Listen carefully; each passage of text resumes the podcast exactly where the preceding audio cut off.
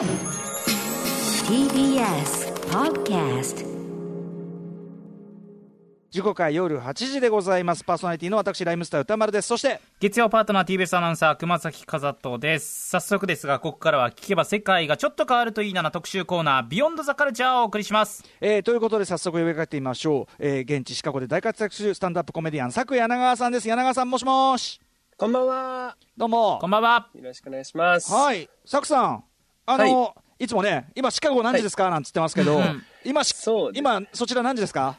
あのー、日本と同じ夜の8時日。本と同じ夜の8時夜の8時今どちらにいらっしゃるんですか？あのー、日本にいてまして、いるんかい急帰国してます。いるのかーいっていうねいるんかーいことですよね。ああ、そう、あーどうもいら、あの、お帰りなさいませと言いましょうか。ありがとうございますあ、そうですか。あれ、はいでも今日はリモート出演なんですね、じゃあね。そうなんですよね。あの、2週間の隔離が、えーまだ残ってるので。ですよね。そうか、そうか。行きたかったんですけどもはいはいはい。あの、え、じゃあそちらは今どちらなんですか？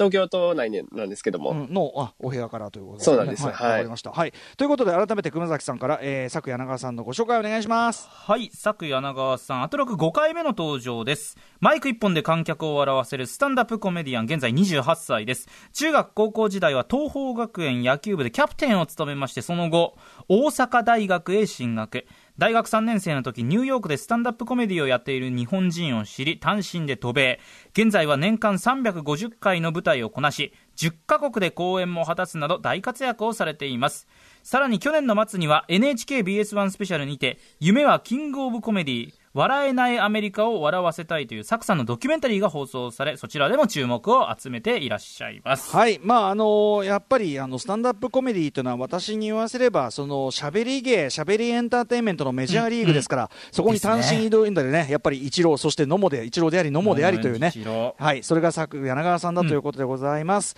えー前回ご出演いただいたのは1月18日月曜ということで、あのバイデン大統領就任直前という感じでシカゴから緊急レポートをしていただきました。なかなかちょっとまだあのあのー議会しね突入事件とかいろいろまだ緊迫した状況、まだまだトランプさんもごれてる時期だったりして、えーなかなか緊迫した状況でしたけど、まあ、バイデン大統領就任からおよそ2か月経った今、アメリカ、雰囲気どうですか、サクさん？そうですね。あの、一時のピリピリよりは、えっ、と、どんどんどんどん、えーまあ、緩和されてきてはいて、うんまあ、ワワクチンの接種もだんだんと進んできたので、えーええーまあ、そういう意味では、えーまあ、前よりはいいかなと思うんですけど、まだまだ経済活動は全面再開とはなってないという感じで。まだまだね、数的にはちょっと深刻、ねアメリカはやっぱ相当深刻ですし、すねあとちょっと僕は暗い気持ちになるのは、やっぱりちょっとアジア人差別みたいなものがちょっと目立、ま、前からありましたけど、ちょっと目立ってる感じがしますけど、そうですね。やっぱりこう、道歩いてて実際に自分が経験するっていうことは、僕自身は幸いまだないんですまあ、シけれども。カゴのね、街の、ま街の寄付もあるでしょうけども、うん。そうですね。ただ、なんかやっぱ話として入ってきたりもするので、うんうんあーやっぱそういうのがあ増えてきてるのかなっていうのはやっぱ感じますね。ねえまあ、でもそういう時だからこそ僕はスタンダップコメディの出番だぞというかね気もするんですけどね。本当にそうだと思います。はい、ということで冒頭ねえー、とサクさんには何度も出ていただきましたけど改めてちょっとスタンダップコメディに関する日本人抱きがちな偏見みたいなところをちょっとね最初に吠えていただきましたけど、番ね、ちょちょいちょいやってるしあとその今ネットフリックスとかですごく見やすいじゃないですかスタンダップコメディそのものは、まあ、あれを積極的に見るかどうかは別としても、ねあのーまだまだ誤解は大きいですか？そうですね。やっぱ、あのーこう自分の仕事を日本で言っても、えーまあちょっと誤解というかあと、あー。まあもっと言ったら風評被害のようなものもちょっと感じたりおもー 風評被害。まあ逆にあのはい。スタンダップコメディって大体こういうものって認識はできる程度に浸透してる分、あのなんていうのかな、悪い意味でこう見切りマウントっていうか、はい、こういうことでしょうみたいな、ね、そうかわかる？俺もわかります？ね。うんそういう言いたくなる気持ちわかんない、はいはい、こういうことでしょうなんて言いがちだけどうん、それが結構、いやいや、まあ、そのなぜそれが出てきたかはわかるけどもっていう感じですかね。ーそうですね。本当にそんな感じですね。本当に。そのあたりをじゃあちょっとまずはそのね、まあ今日は特集としてお話ししていただきますけど、あの本を出されたというタイミングですよね。あはいまずぜひこの本。えー今回の、えー、とゲラップスタンドアップ戦うために立ち上がれという作柳川さんの、まあ、本で出されたが改めてあのご自身からどんな本でしょうか？あの、やっぱり、あの、スタンダップの入門書としても、えーもちろん、はい。えー読んでいただきたいなとも思いますし、はい。今、アメリカのスタンダップコメディの最前線がどういったものなのか、それから、まあ、僕自身なぜスタンダップコメディっていうところに身を投じることになったのかっていうところなどにも、えー言及している本なのでですね、はい。はい。えーぜひあの読んでいただけたらなというふうに思っております。はい、3月15日に SH、はい。SHC 出版からいよいよ発売ということになって、本当にあのおっしゃった通り、あのスタンダップコメディとは何かという改めてのあれもそうだし、あのサクさんがその向こうのメジャーリーグにある意味単身乗り込んで戦ってらっしゃるのと同時に、対日本にとってはやっぱ伝道師だなといううんか、うん感じがすごくしました、このいやーありがとう本で。ございます、うん本当に。素晴らしい。あの、歌丸さんに帯も書いていただいて。そうなんですよ。いやいやいや、はい。なので、そう、僕の帯はどっちかというと、サクさんご本人のちょっとことは、あの、多分横のデーブ・スペクターさんが書くだろうと思ったので、あのーどっちかというと、スタンダップコメディというのの意義みたいなところにちょっと絞らせて書いていただ、書かせていただいたんですけど、いはい。まさにでも今日はちょっとそんな話ですもんね。そうなんです。はい。スタンダップコメディとは何かというあたりで、はい。えー今日たっぷりまたお話を伺いたいと思います。サクさんよろしくお願いします。After Six Junction. 時刻は8時8分になりました。アフターシックスジャンクション。はい。えーパーソナリティは私、ライムスター歌丸です。そして、月曜パートナー TBS アナウンサー熊崎和人です。ここからの時間は聞けば世界がちょっと変わるといいなな特集コーナー、ビヨンドザカルチャーです。はい、ということで本日は、えー今回ね、えー、と5本出されます、ゲラップスタンドアップ、戦うために立ち上がれ、え5本を出されるということで、えーコメディの本場、シカゴから緊急帰国中のスタンドアップコメディアン、佐久柳長さんをお迎えしています。佐久さん、改めてよろしくお願いします。よろしくお願いします。お願いします。さあということで、えー早速アメリカのスタンダップコメディにまつわる5つ、まあ、日本人が抱きがちな偏見、5つの誤解を解いていただきたいんですがまず5つの柱を一気に紹介しましょう熊崎さんよろしくはい、それでは昨柳川さんが挙げました、アメリカのスタンダップコメディにまつわる5つの誤解。1つ、日本のお笑いの方がレベル高いっしょ ?2 つ、スタンダップコメディって面白くないっしょひどい3つ。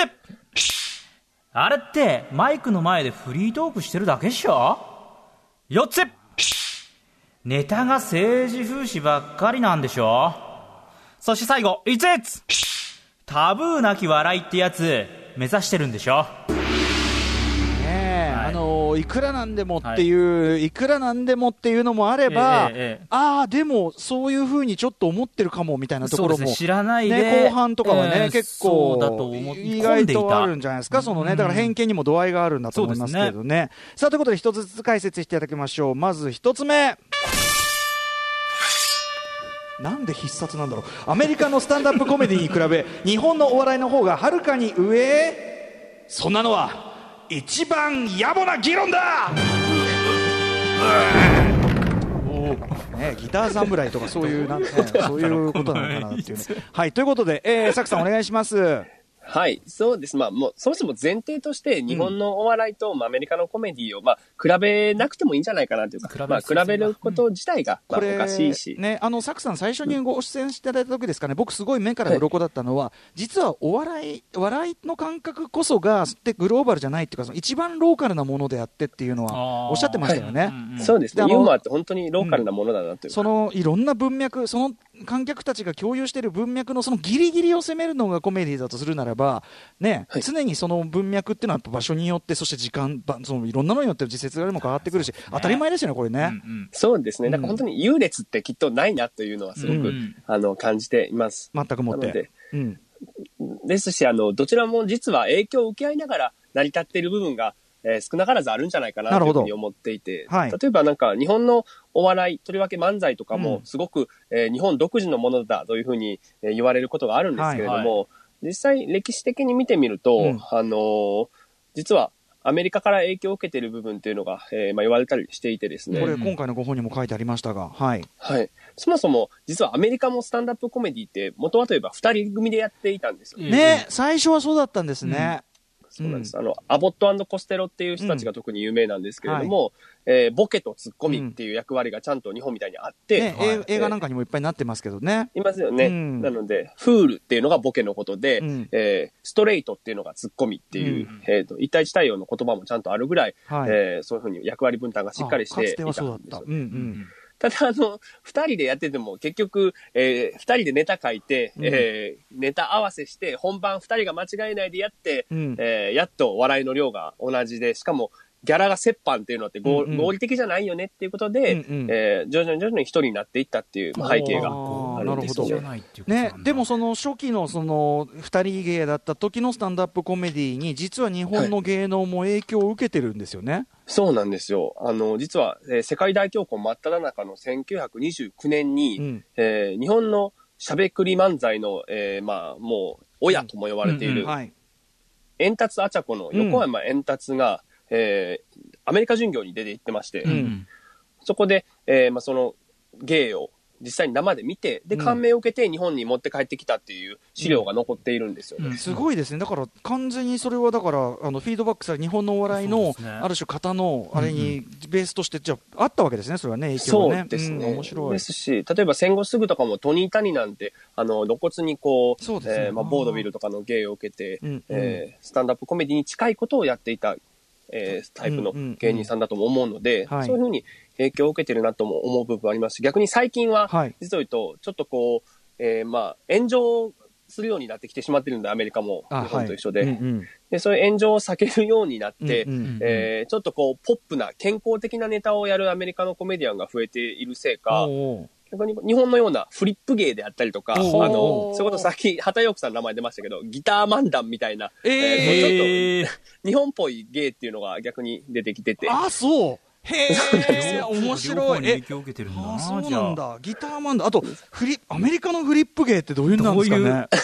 なんかこう、シュールな絵を描いたりとかしながら、こうやったりするのがあって、あそうじゃあそうその感じだ。まあじゃあ日本ののねそういうのにも通じるようなバカリズムさんとか、うんうんそうですね、本当に。ただそれをあのうんうん。だアリーナとかでやったりするあので、まあね。規模ちがね。っちゃってちっちゃって見えないでっていうような。後ろの方の人からすると見えないのか。なるほど、なるほど、うんうん、あと、その、えっと、種類っていうかね、これ、まあちょっと後にも通じるのかな、その、あの割とベタなとか言われるけど、いろんなし、いろんな笑いの種類もいろいろあるわけですよね、じゃあね。そうですね、本当にあの、日本だと結構やっぱりこう、生活に根ざした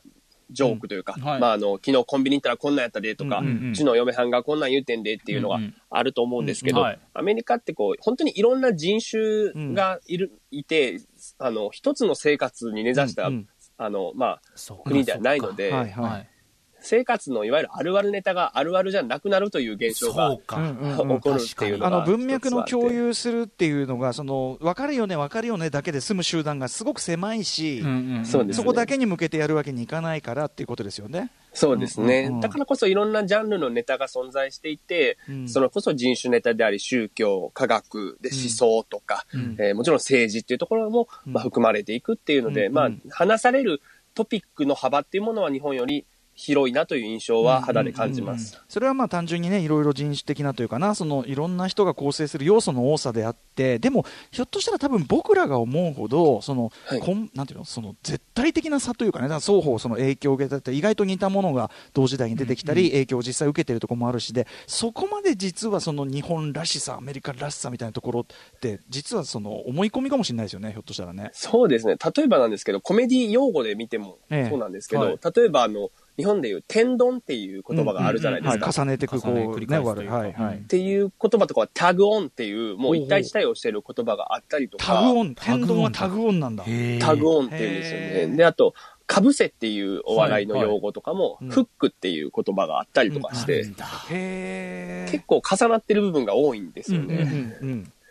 うんうんそうかテクニック的に言ってもそうなんですね。そうなんですよ。うんうん、あとボ,、まあ、ボケとツッコミの形もあったりとかもするし、はい。ってことですよね。そうかそうか。、そういう意味で言うと、一番こう、僕舞台にアメリカで立つ中で感じる、まあ日本との違いというか、うんうん。はい。えーこれはお客さんとの対峙というか、お客さんがこう、真っ向から向かってきてるな、こっちにっていうのうんを、うん。えーまあ感じましへて、ーまあ、こうから、うん、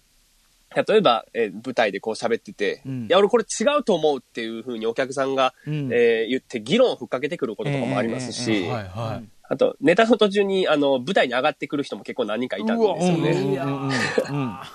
で、それもこう、なんていうんですかね、こう、笑いに変えて、ヤジとかをもこう、笑いに変えるっていうことの即興性であったりとか、うんうん。そういう対応が、まあ、求められているということは一つあるかなとはいけど思す。ごい。います。まああのね、あのもちろん当然、日本の芸人さんもなんかイレギュラーなことに対してどういなすかっていうところはもちろん腕の見せ所だろうけど、はい。それに対して割とこっちも真っ向を受けるっていうか、でそうですね。受けてなんぼっていう風土があるというか、そういうことですかね。そうですね。う。ん。だから、さ先ほど、あの、類似する用語っていうものを紹介させていただいたんですけど、逆にこう、そこは異なるんだなというところがすごく感じられるのは、はい。例えば、日本だと、こう、落ちとか下げっていうふうに言いますよね。はい。ええ。ああれがアメリカでは、あの、パンチって、あの、まあ、本当殴るっていうふうに言うんですね。あの、パンチラインって、僕も言いますけど、うんうんいい人です。本当に。あの、うんうん殴らなきゃいけないし、で、うん。受けるっていうふうに日本語では言いますけれども、うんうん。アメリカでは、あの、キルとかう。ん、デストロイっていう、はあ。殺して、えー殴らないといけないです。つまり、殴って殺すっていうようなイメージなので、うんうん。まあ本当にまああんまりいい言葉ではないんですいやでもけど、それぐらい立うんうん。なるほど。ち向かえとう。ん。ニいう。ュアンス的にはそういうこといやなんですね。以前だからあの、うん僕らのライムスターのあれ武道館だっけの時に、あのジブラがですねあの前の他のイベントから駆けつけてきて、ジブさんあっちの方はどうだったの？って言ったら殺してきたぜってこう名言が ジブさんの名言があるんですけど殺してきたぜっていうのがあってそれ以来結構流行ったんですけど一時期。でもまさにジブさんは、あの英語も堪能だからその向こうでもあの観客をやっつけてきたぜディストロイしてきねキルしてきたぜっていう、受けてきたぜっていうのを表現したのかもしれないですよね。そういうことだと思いますうんうんね。うん逆にこう日本だと、あの、受けないことを、まあ、滑るっていうふうに言うと思うんですけええど、滑るってなんかこう、つるんぐらいだと思うんですけど、はいええアメリカだとあの、ボーンって言ってあの、爆弾を落とすっていう。より強い。だからもうあの、チュロン、チュドーンってやつだ。チュドーンつってもう、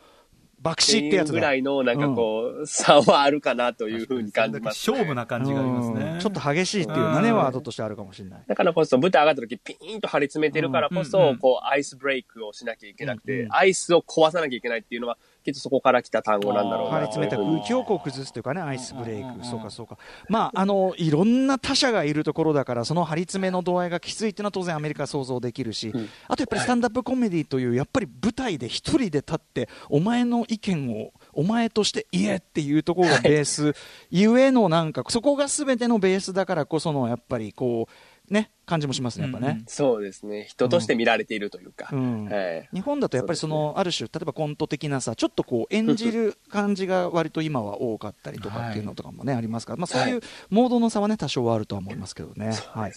まあ、といったあたり、まあ、お国柄というのはね、それは当然ありますよと、どっちが上だ、下じゃないですよという話でございました。はい。えー、2つ目いってみましょう、こちら。アメリカのスタンダップコメディって正直あんまり面白くないっしょ。って気持ちもわかるけどそれも誤解だ！まあ誤解っていうかね、そのさっき言った文脈の差があるんでねそのそこでこっちがうまくキャッチできなかったからといってそれを面白くないと断じていいのかという問題もあります。し確かに。あとあとどれだけ数見たのかとかね。はい。本当にそれありますよそうですね。はいサクさんよろしくお願いしますただ僕やっぱりあの、アメリカから日夜ツイッターで、スタンダップコメディとこう、はいまあ、はい。エゴサーチをしてるんですけど、はいはい。やめなさいよ、そんなことサクさんやってるんですか？本当に。うん。大体いつも、スタンダップコメディ、面白くない、つまらないっていうのが結構上位に出てきてしまっていて、あなるほどね。これは僕の持論なんですけど、ええこれあの、アメリカンジョークイコール思んないっていう原因は、ほぼあの、デーブ・スペクターさん 俺そうじゃねえかとーいやいや、思ったんだ。僕もまあ、最初おっしゃった時から誤解っていうのは、そ、そこだろうなっていう、いでも、デーブさんは本当に僕、いつも力説しますけど、最強だからね、彼は。本当に。本当に。あの、受けてもいいし、受けなくてもいいし、真面目でもいいし、不真面目でもいいっていう確かに、全身対応の恐るべき超人なんですよ、あの人はどう。振る舞ってもそれは正解になる、ね。そうそうそう、そうなんだけど、まあ確かに彼が、まあ確かに あまりにもその許容される範囲をね、超えてね、そうですようんちなみに今、2分前ぐらいにデーブさんからちょうどメールが入って、はいあの、聞いてますっていうのがああ、そうですか。ご無沙汰してます、デーブさんね。ちょっとあの、番組があの、違う、隔週になっちゃってお会いできなくなっちゃったので、はいはい。うんうん。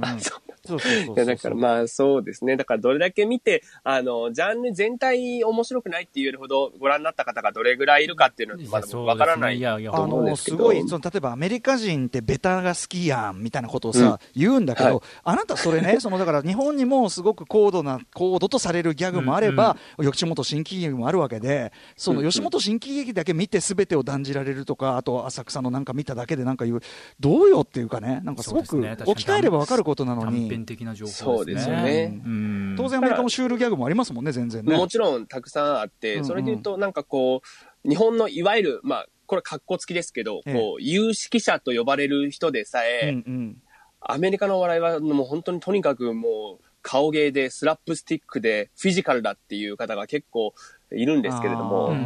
んだこれが面白いなと僕思うのは、そのヨーロッパとかアメリカから逆にこう日本の笑いを考察するっていう記事とか結構あるんですけど、同じように日本の笑いは極めてあのフィジカルでっていうふうに論じられるんですよ。ね。お互いだからお互いそうか。お互い言葉っていうかその文脈が分かんない部分はすっ飛ばしてまあ、だから例えば志村けんさん的なものであるとか、はね、そういうロマン・アトキンソン的なものというかチャップリン的なというかそこは分かるから、お互いその分かる部分だけを論じてるっていうか。そうなんですよ。そこの見える部分だけで、こう、えーまあ断定するというのが、お互いになってるっていうのは面白いなこれこれでもちょっとと我が振り直せよね、これね、うん、そうそういうつまりそのどんなにりあの国の人も日本人に限らずそういう思考はしやすいってことだから気をつけなきゃいけないってことですよね。うん。だから、なんかやっぱり、ね、ユーモアはローカルっていう話をしましたけれども、ええ。やっぱユーモアって特にその国の言語、それから文化、社会背景と如実に結びついてると思うんですよね。はいはい。だから今、ネットフリックスでたくさんのアメリカのスタンダップコメディがあると思うんですけど、うん。ええもう極端な話、それらを見て面白く感じられなかったとしても、うん。それってある種当たり前かなとも思いますしうん。うん。うん。うん、例えば字幕付きでその言葉を見たとしても、うん。その例えばその言葉のリズム感であるとか、じゃあ具体例とかってきっとそ100%理解するのってアメリカではい。長く生活していないと難しいのかなとも思いますし、はい。だからこそそこを無理に面白いと思わなくても、うん。まあ、まあ、ある種仕方がないというか、はい。だからはい。日本でスタンダップコメディやるんだったら日本語でやるべきだなというのは僕はずっと思ってます。なるほどね、うん。やっぱそれは観客の文脈に合わせてというのも当然あるし、要するにリテラシーというか、そうですね。うんうん。なるほど。っていうのはすごくあるかなそとの意味ではですよ、でも、要はネイティブではない言語の世界に飛び込んで、まさにサクさんもそうだし、はい。デイブさんもそうだけど、そのネイティブではない領域に飛び込んで、そういうまあコメディ的な笑いを取ってる人って、じゃあどんだけっていうか。凄まじいですよね。だからデイブさんとかは、もうすべ何が滑るかまで分かった上でやってる、うん分かってない時もねうん分かってない時もあるわ、ごめんごめん、あのあるけど、すごいことだし、厚切りジェイソンさんとか、本当すげえなと思うからいやーほんと、凄まじいですねあれはあのある意意味、外部の視点っていうのをうまく入れてるところも本当うまいし、でも、そうですね。やっぱなんか、すごいことやってんだ、だから、サクさんはそういう意味では、すごいことやってますよね、だからね。なんかこう、僕、外部の、その日本で生まれ育ったアメリカ人にない視点っていうものが、僕の本当に唯一の武器だとも思うので、それこそ厚切りジェイソンさんもデイブさんも、言語っていうところでいくと、やっぱり言葉だけで勝負しなきゃいけない世界においては、圧倒的なやっぱりディスアドバンテージだと思うんですよね、うん僕も。ただそ、それだけに、あの、アメリカ人にはない視点っていうものを僕は持ってると自負はしていますし、うんうん。そこを活かせればうん。いいのかないとやは思います、もちろんですよ、もちろんですよ。うん。はい、いやーでもこれ面白い、その特にお互いフィジカルなもんだって言い合ってるって、すごく面白いし、うんうん。なんかこう、人の認知というもののすごく偏り方っていうのをすごく突きつけられるようで、ちょっとちょっと背筋が寒くなるっていうか、そうですね。これおまあ笑お笑いに限らずですよ、だからはい。アメリカ映画ってとか、ほにゃららほにゃららってっていう時に、そういうバイアスめっちゃかかってるって、まず考えた方がいいよってことかもしれないよね。そうですね。それはやっぱり考えないといけないなとは思いますね。うんいやでもそこも含めてめちゃめちゃ面白いです。そこも含めて笑っちゃう。そうですね うんはいありがとうございます。はありがとうございます。さて、この時間はシカゴで活躍するスタンダップコメディアン、佐久があ佐久柳川さんにご登場していただいておりますが、一つここで電車の情報をお伝えさせてください。相鉄線は鶴ヶ峰駅から二俣川駅の間で発生した人身事故の影響で横浜駅から二俣川駅の間で運転を見合わせています。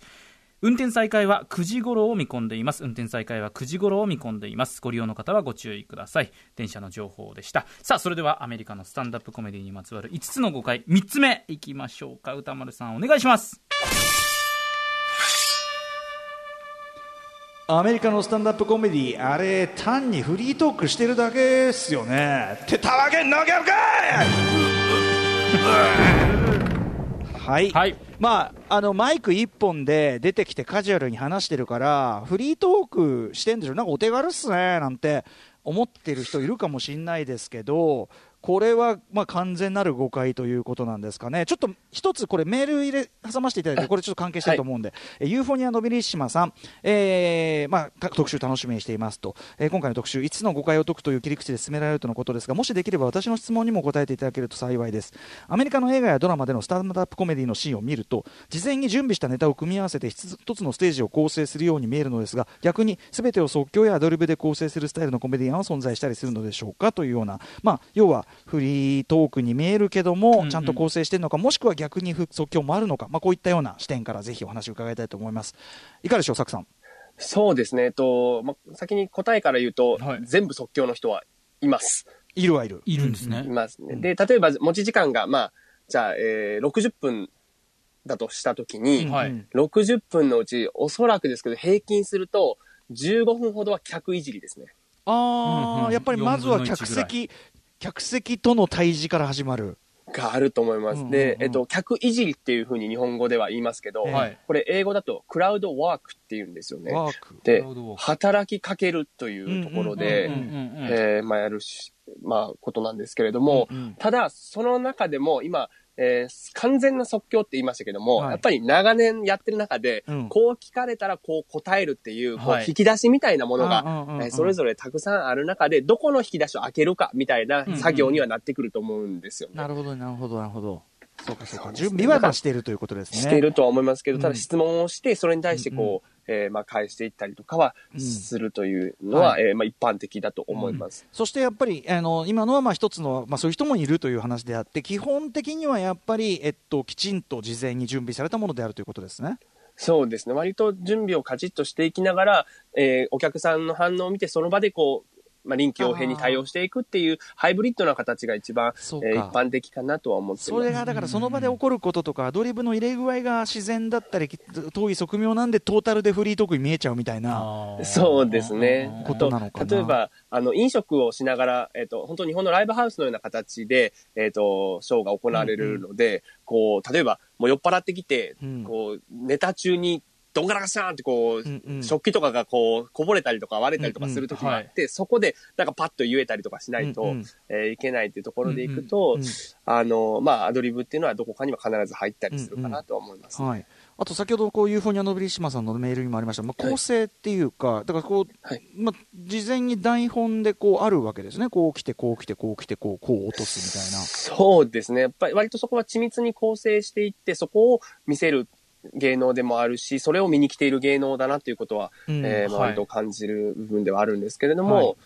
なのでなんかそういうところで言うと、日本のもちろんお笑いももちろんそうだとは思うんですけど、うん。すごくこう、論理的な、多分、えっと、多くの方が思ってる以上にスタンダップコメディというのは論理というか、ロジックというものをうんうん。重んじる、えー芸能だなというふうに感じますね。うん、論理を重んじる。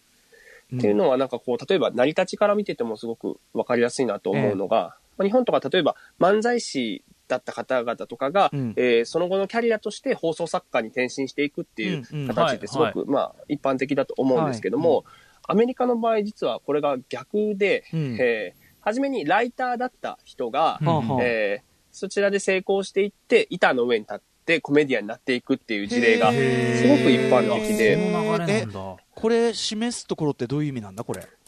これはですね、僕が思うところですけれども、はい。例えばこう日本っていうのはどちらかというと、えーその論理よりも、うん。むしろこう、えー親しみやすさであったりとか、うんうんうん。こうポップさっていうものを重んじるんだろうなと。うんほうほうまあ、その人の人となりっていうか、まあ、要するにスター性というか、うんそうですね。花だったりとか、も演技力も含めてですよね。まあ、ある種こう、そうか、その人の持つ存在感、うん。舞台上に立った時のそういうような感じ、はい。に対してアメリカはこう論理がこうしっかり通ってる作品を作れる人が、たとえこう、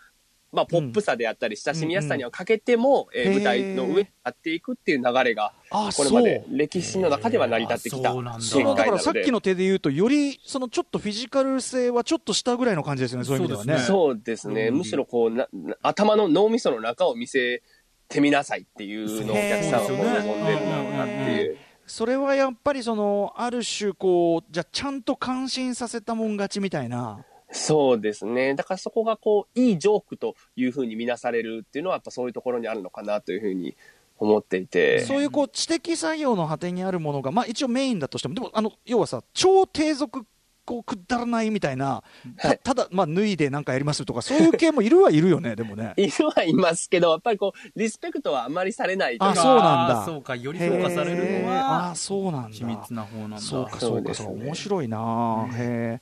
それで言うと僕の経験に基づくと、じゃあいいジョークって何なんだろういいジョークっていうことを考えるんですけど、あの、一回、そのシカゴでず舞台をかやった時に、うん。なんかこう、その日、ちょっとこう、言葉遊びのような、それこそダジャレのような、うん。デーブさんっぽいようなネタを一回え。かけた時があっうんて、これがこう、その日、観客がぐわっと湧いたんですよね。めちゃめちゃ受けて。えで、よっしゃー思って楽屋に帰ったら、大体こう、どんな時でも、グッジョブって言って、ハイタッチして迎えてくれるええ同僚のコメディアンが、はい。なんか、うん、うん、お疲れ、お疲れ、みたいな、こう、あれなんかちょっとね、こう焼いてんのか、こいつ。受けたのにうんなんか悲願でんのかと思ったら、ちょっとこう、まあ、諭されて、いや、はいサクと、あのネタは別にお前が言わなくてもおもろいよな。うんうんうん。言われて。で、あの、すお前が言わないと面白くないジョークを作るのが、お前の仕事じゃないのかとあ言われてそど。の時にこう、ハッとしたというか、要はその人が言ったら面白くないけども、僕が言うからこそ面白くなる。そういうものを作っていくのが、その人の視点が投影されたジョークなんだっていうことを多分彼は言いたかったと思うんですよ。はいはいはいはい。そっか。だからこそ多分その、えー今まで人種であったりとか、うんうん自分のジェンダーに関するジョークっていうのが非常に多いのは、うんそういうところが起因してるんだろうなというか。その人にしか言えないことってことですもんね。そうですまあでも逆に言えば、客席はダジャレでも十分受けたっていうことだから、そういう土壌もあるわけですよね。そうなんですよ。だからこう自分の視点に投影して、受けなかったら結局やっていてもあまり意味がないというか、うんやっぱり僕らの仕事って一番はやっぱり受けを取ることで、うんうん。えーいいことを言うことではないので、うんはい。そこの辺のバランスをやっぱりしっかり見極めながら、作っていかなきゃいけないんだろうなっていうのは思いますけれども。ポピュラリティと真の部分というかね、それはね、うんなるほど、なるほど、そうか。その自分の話みたいなことで言うと、こう、近年のそういう流れみたいなのありますか、そうですね。やっぱこれまでの流れとして、やっぱりこう、まあもともとスタンダップコメディって、いわゆる虐げられてきた人たち、つまり、はい。えーまあユダヤ系の人だったり黒人が、えーこう自分の、うん。まあ、ひ悲惨な状況すら笑いに変えることで、はい。えーまあ、笑い飛ばしてきたという部分があったと思うんですけど、うんはい。やっぱり近年その流れっていうのは少しずつ変わってきていて、うんやっぱりそういう自分のただのステレオタイプだけをジョークにしているのっていうのは、ん。ん差別をそのまま助長することになってしまうんじゃないかっはいて、やっぱ考え方がぱある中で、はい。これだけ今ダイバーシティって叫ばれてるので、えええ自分の出自とか、えージェンダーというものに自信を持って、うん。誇りを持った上で、アメリカそのものをジョークにしていくえという、んんん。脱自虐の時代になってきているなというのはひしひしと感じますね。ええあ確かに。なるほどね、そうかそうか、一方で、だから多分そのその感激をつくように、僕、これで見た中だとあの、エースグレードを監督したあのボー・バーナームさんって、はい。ボー・バーナームさんのスタンダップコメディ見たら、多分今、唯一自虐がジョークになる立場、白人ストレート男性、俺は 白人ストレート男性っつってやってて、やっぱそれは、あ唯一今、自虐が通るとこっていうかね。そうですね。要するにかつての権力側っていうか、まあ、はい今もそうかもしれないけど、だからこそですよね、だからね。そうですね、うんうん。そこしか今のところは、だマイノリティの人が自分のエスニシティをこう自虐していくっていうのは、まあ、簡単に、じ今の時代でも笑いにはなるんですよ、それこそ。お客さんの。ただ、それをやり続けていると、やっぱりこう、今の時代には徐々に徐々に合っていってないんだろうなっていうのは。は感じますね。これはだから、まあ、それはもちろん日本全くその無縁じゃなくて、はいはいやっぱりちょっとこの間まで笑えてたやつが、あってなる。まあ、ね俺なんか俺さ最近テレビ見てても、うんいや、面白いと思うけど、どんちょっとこれそろそろやめた方がいいんじゃないみたいなのはやっぱありますもんね、やっぱね。これは当然アメリカでもそこは変化してそうですね。やっぱりテレビ局局のやっぱブッキングの仕方も変わってきてますし。ああ、そうなんですね。はい、といったあたりで、はいえーフリートークじゃ基本はありませんよと、フリートークあとはその即興性が高くても、あのただだらだら話しているだけではもちろんありませんよということでございます。はい。さあ、4つ目いってみましょう。こちら。アメリカのスタンダップコメディって政治風刺ネタばっかりなんでしょ？ってそう見えるのも仕方ないがやっぱり誤解だはいということで、これ、これはね、そこそこ分かってる意見っぽいけど、やっぱり誤解だということですかね。思っちゃってましたからね、正直。ねうんまあ、もちろん、あの、今日の日本のテレビで、えっ、と、まあ、披露されるネタと比べると、やっぱ政治の割合っていうのは多いとは思うんですけど、はいみんながみんな政治の話をしているわけではないというのは、やっぱ実態としてあるかなとは思いますね。うんうんこれやっぱ先ほどサクさんおっしゃってたように、アメリカはまあ本当に多民族国家で、いろんな文化がもう混在して、でしかも勝手にやってやがるっていう感じ。だから、まあ、共通する文脈みたいなところで、まあ、あるあるネタみたいのはそんなに成立しないと。そうですね。そこは一つあるのかなとはうん思いますね。ただ、あの、世相をやっぱ反映するジョークっていうのはやっぱ多いということで、政治っていうものが一つのその共通項になるっていうのは文脈としてあるかなとはまあ、思いますが。それこそ大統領選とか、まあ、あるいはその共和党派、あその民主党派みたいな感じも含めて、あの逆にそこが共通言語、政治に関しては少なくともみんな分かる話っていうぐらい、うんっていうところありますよね、ある種ね。そうですね。まあ、熱いテーマっていうところには変わりはないかなとはうんうん。思います。それで多いまあそれで言うとなんかこう、日本でもこう、に日本に政治風刺なんてなかったっていう言説をたまに読んだりするんですけれど。もそ、れもまた極端なこと言うな、うん、なんか僕の中では、特に例えば戦後すぐの時とか、すごく政治風刺がメインストリームだった時代っていうのが、やっぱ存在していたっていうのはやっぱあると思うので、はい。なんかそれで言うと、あの、例えば日本の、それこそラジオで、日曜娯楽版という NHK のラジオ、お化け番組があったんですけど、うんうんうん本当に聴取率が100%にいったっていうデータが残ってるぐらい。凄まじいな。うんで、そこのワンコーナーに、冗談音楽っていうコーナーがありまして、はいあの、三木鳥郎というえ作曲家が、うんえー作った、これが自由というものかという、えーまま楽曲があって、喜劇を榎本健一が歌ってるものがあるので、はいちょっと今お聞きして、はいそうです。おちょっとおかけしたいなと思うので、ちょっとお願いします。まあ、こんな感じのあの楽曲で、はい。なんか今の時代の、あの、もういや本当に。60年以上経ってますけど、うんちょうどぴったりあ合うなと。いうぐらいの本当に感じでこれをこう、じゅ受容する、あの、土壌があったっていうことがすごく、まあ僕は豊かで面白いなというふうに思うんですけれども、うんうんはい、だしね、その政治不姿勢がなないは極端な話っていうか、そんなわけはないだろうっていうかね、うん。そういやそれこそたけしさんの初期のあれなんかと完全に日本人批評っていうかさ、そうですね。いうものだったわけだからさ。はいえーという感じ、あとはそうですね、その政治の、まあ、近年だとやっぱり大統領ネタの話とかいっぱい伺ってきましたけど、やっぱそうですね。やっぱり今トランプの時代にずっともうトランプ、まあ、関連のジョークっていうものをもう本当にみんながこぞって、まああれはジョークにせざるを得なかったので、うん。えーだし。しましたけど、うん。はい。うん、ししたけど、したけども、うん、若干もうちょっとみんなうんざりしてきてる要はみんな。もう擦りすぎなのか。うんうんうん。あとさ本人はい。本人のデフォルメが一番きついパターンっていうかさ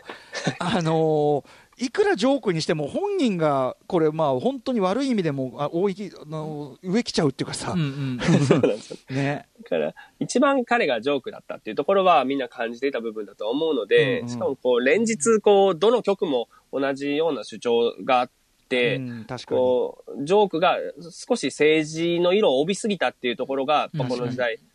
特にあったちょちょと思うので、っと安易だねの乗り換えやすいですもんねやっぱねトランプ批判はね。そうなんですよね。そうん上辺のひょ、あの、まあ、政治ジョークっていうのが増えすぎたなっていうのは、あの、やっぱりコメディアンたちも、コメディアンたち自身が一番思っていることであって、なるほどなるほど、うんうん。逆に言うと、それはやっぱオバマ時代うん。に、まあ初めての黒人大統領だったっていうこともあって、実際こう、それこそ先ほどの白人男性とかが、うんえーあんまりジョークにできない機運になったんですよね。っんていうところで、あの、じゃあ政治ネタっていうものがそこから一旦ちょっと薄れていった時代ではあったというか。もちろんね、オバマさんだって、それはアメリカ大統領だからいろんなことやってるし、もちろん批判のポイントって当然あるけど、まあでも、言いづらい感っていうかね、立場的にね、こっちが言うと別の意味付けができちゃうっていう人たちはいっぱいいますよね、やっぱね。うん。なので、一番秀逸だだったのは、キーピールという、あの、うん、コメディアン二人が、はいあのえーといるんですけど、はい、あの、あれですよね、あの、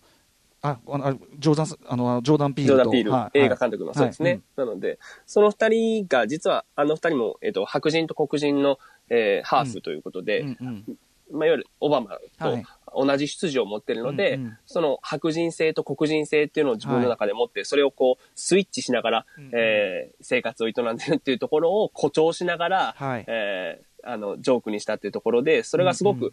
えーまあ、インパクトがあって、オバマ自身にも受け入れられたっていうところで成功したっていうのはあった。んですへー。本人にも受けたと。なるほど、なるほど。本人にもコン、まあ、それはコントの文脈だったんですけれども、うんまあ受けたっていうのはありましたね。まあでもね、本当、ジョーダン・ピールさん自身はね、自分はもう白人に囲まれて育ってるし、メンタルはどっちかっていうとそっちだから、すごく黒人ステレオタイプで見られる、だそのまたギャップもあって、二重三重のまた、あれがね、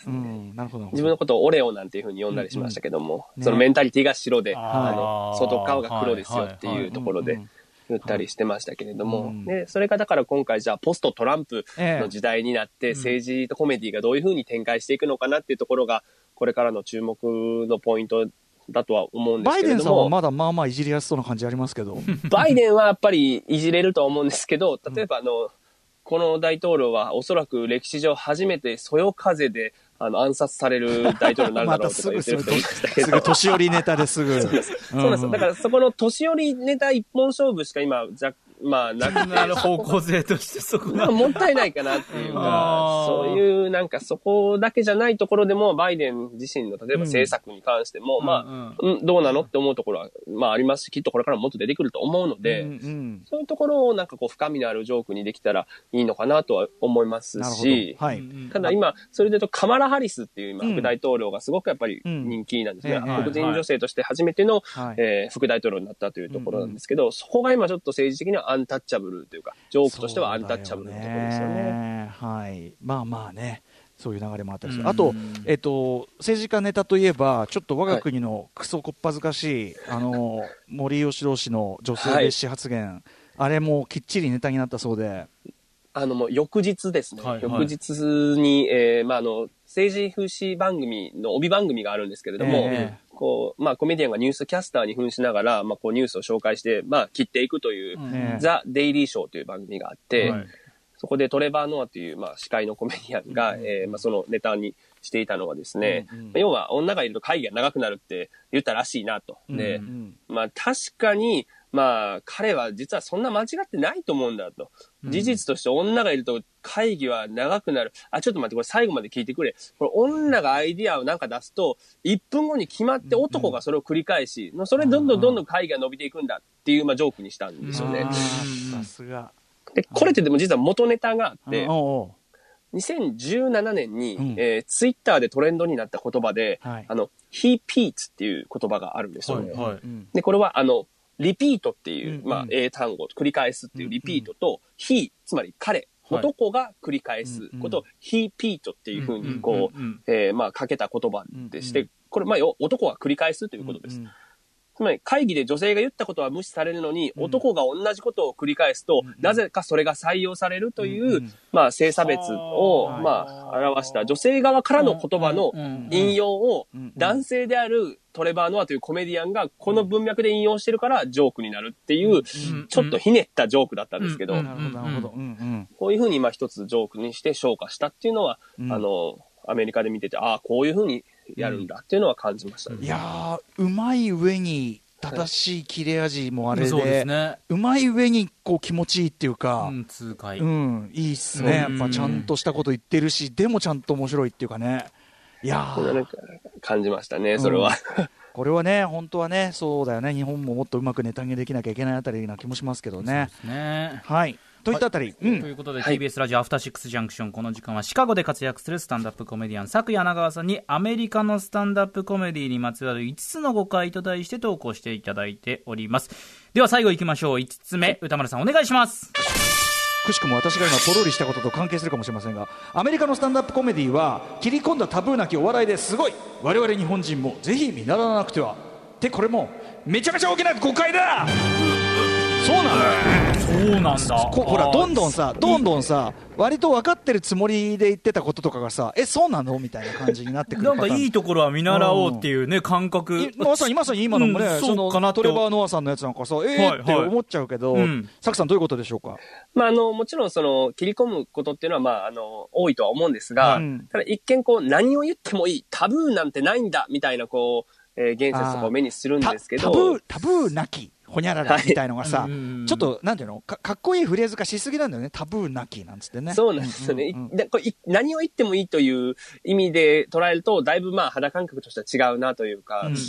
今、実はアメリカってあの、キャンセルカルチャーっていうものが全盛期だと言われていて、うん要は差別に敏感な文化で、その差別を、をまあ、発言としてした人を、はい。とにかくボイコットしてキャンセルしたろという、はいうんうん。えーまあ、あの、まあ、風潮のことなんですけれども、はいはい。うん例えばそれで言うと、コメディアンのケビン・ハートっていう、うん。まあ、俳優もやってますけども、えーもう大人気の、はい。ものすごいインスタのフォロワーもいる方なんですが、その人が、えっ、と、オスカーの司会に、まあ、内定してたんですけども、あの、過去の、本当10年以上前の、えーたった2行ぐらいのツイートを、はい。まあ、これはまあ、あの、本当に擁護しようのない、まあ、その LGBTQ の人を差別するうんうん。ような発言だったんですけど、それを12年前ぐらいの掘り起こされて、うんうん。それでこう、キャンセルされたという、例えばこう、事件とかがあったりとかして、あのー映画監督ですけどね、あのジェームズ・ガンさんもね、やっぱりすごく前のそのやっぱり発言、もちろんその発言そのものはもう絶対もうアウトって感じなんだけど、それで掘り起こされて、あのーガーディアンズ・オブ・ギャラクシー監督をね、そのあれされちゃってっていうのがありましたようんうね。ん。そうなんですよね。なんかそういうことがあって、こう、ですからこ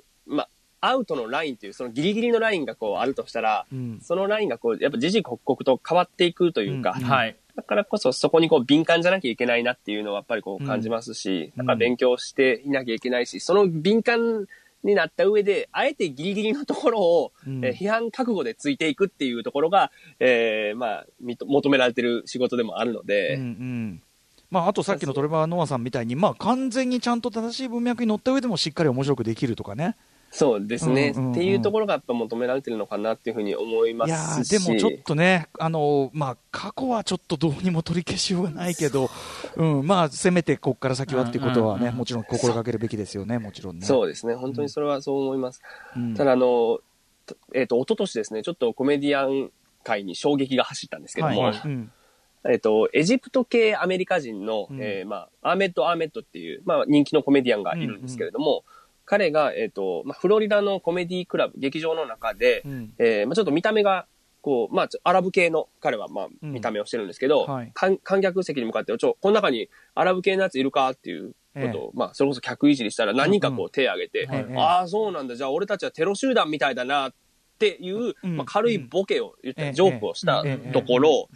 お客さんの一人が、えっと、通報しまして、えーうんうんうん。はあ。えテロだって言ってるよなんつって、脅されたと。脅された。脅威に感じたというところで。もコメデで。ィクラブ来て、しかもみんな笑ってて、どう見ても文脈上、コメディであろうに、っていうところでも、えーやっぱり通報されて、まあ、警察の事情聴取をこのアメとアメとが受けるという、えーまあ、ことをニュースで見たんですけれども、え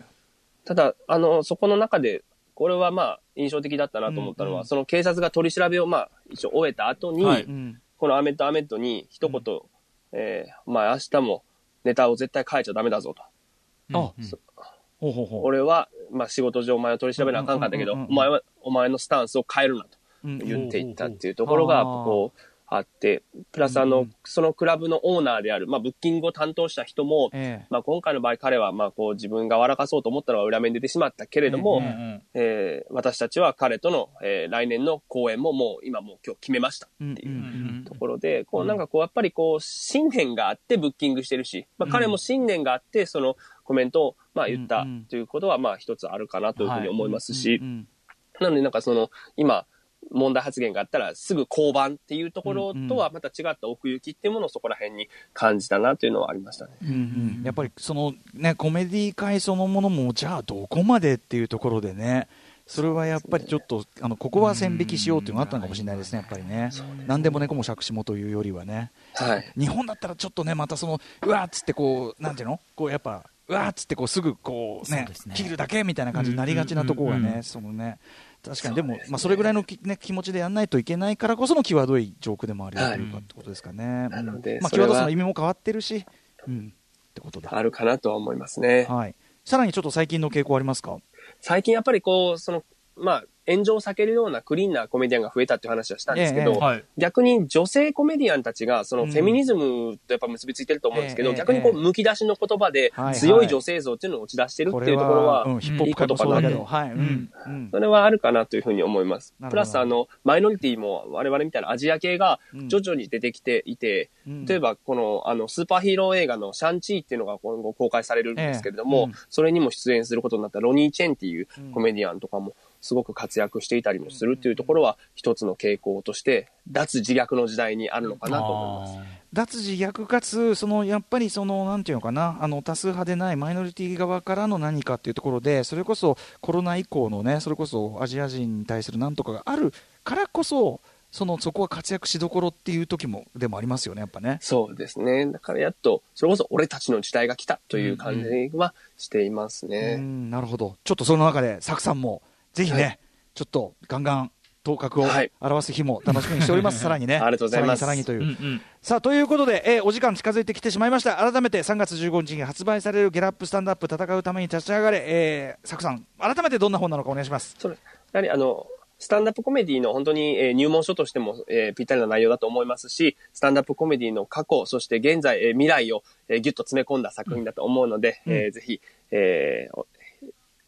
ご一読いただきたいなというふうに思ってます。帯をね、なんと本日もね、名前いっぱい出てきました。まあ、あの、恩師という、あの、あの言っておきます。あの、サクさんが、もうとにかくシカゴのね、コメディ界、あの、まあ、あれでもあって、ベテランでもあって、恩師として慕うデーブ・スペクターさんと私、ラムスター歌丸、えー並んで帯を寄せさせていただいているので、それも含めてぜひチェックしてください。えー SH SHC 出版から1650円で発売です。ただ同然。そして、イベントがあるそうで、そうです。あの、えっと、下北沢の B&B 書店さんの方で、えーこの出版に際したトークイベントを、えー4月1日に、えーオンラインだけなんですけれども、えー開催させていただくことになりました。はい。ぜひ、じゃあ、あの、T これ、うんはい。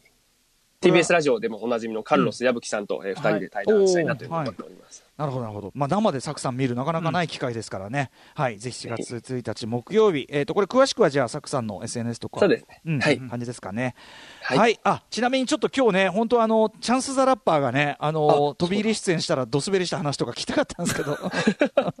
これ本にも書いてあって面白いですねす。よチャンスが上がってきててき。でも、あの、うん僕が司会してる時に上がってきて、ええあの、俺がコメディアンになる確率はノーチャンスだって言って、シーンなんて書いてたんで。滑、完全に滑り倒したけど、でもはいもう嬉しそうに、ってそうですね。ことなんですね。風切って帰ってきました。さすがチャンスラッパー、ノーチャンス。はい、えー今夜のゲストはシカゴで活躍する日本人スタンダップコメディアン、佐久柳川さんでした。ありがとうございました。ゲラップスタンドアップ戦うために立ち上がるぜひチェックを。佐久さんまた。ありがとうございました。日本にいろいろな楽しく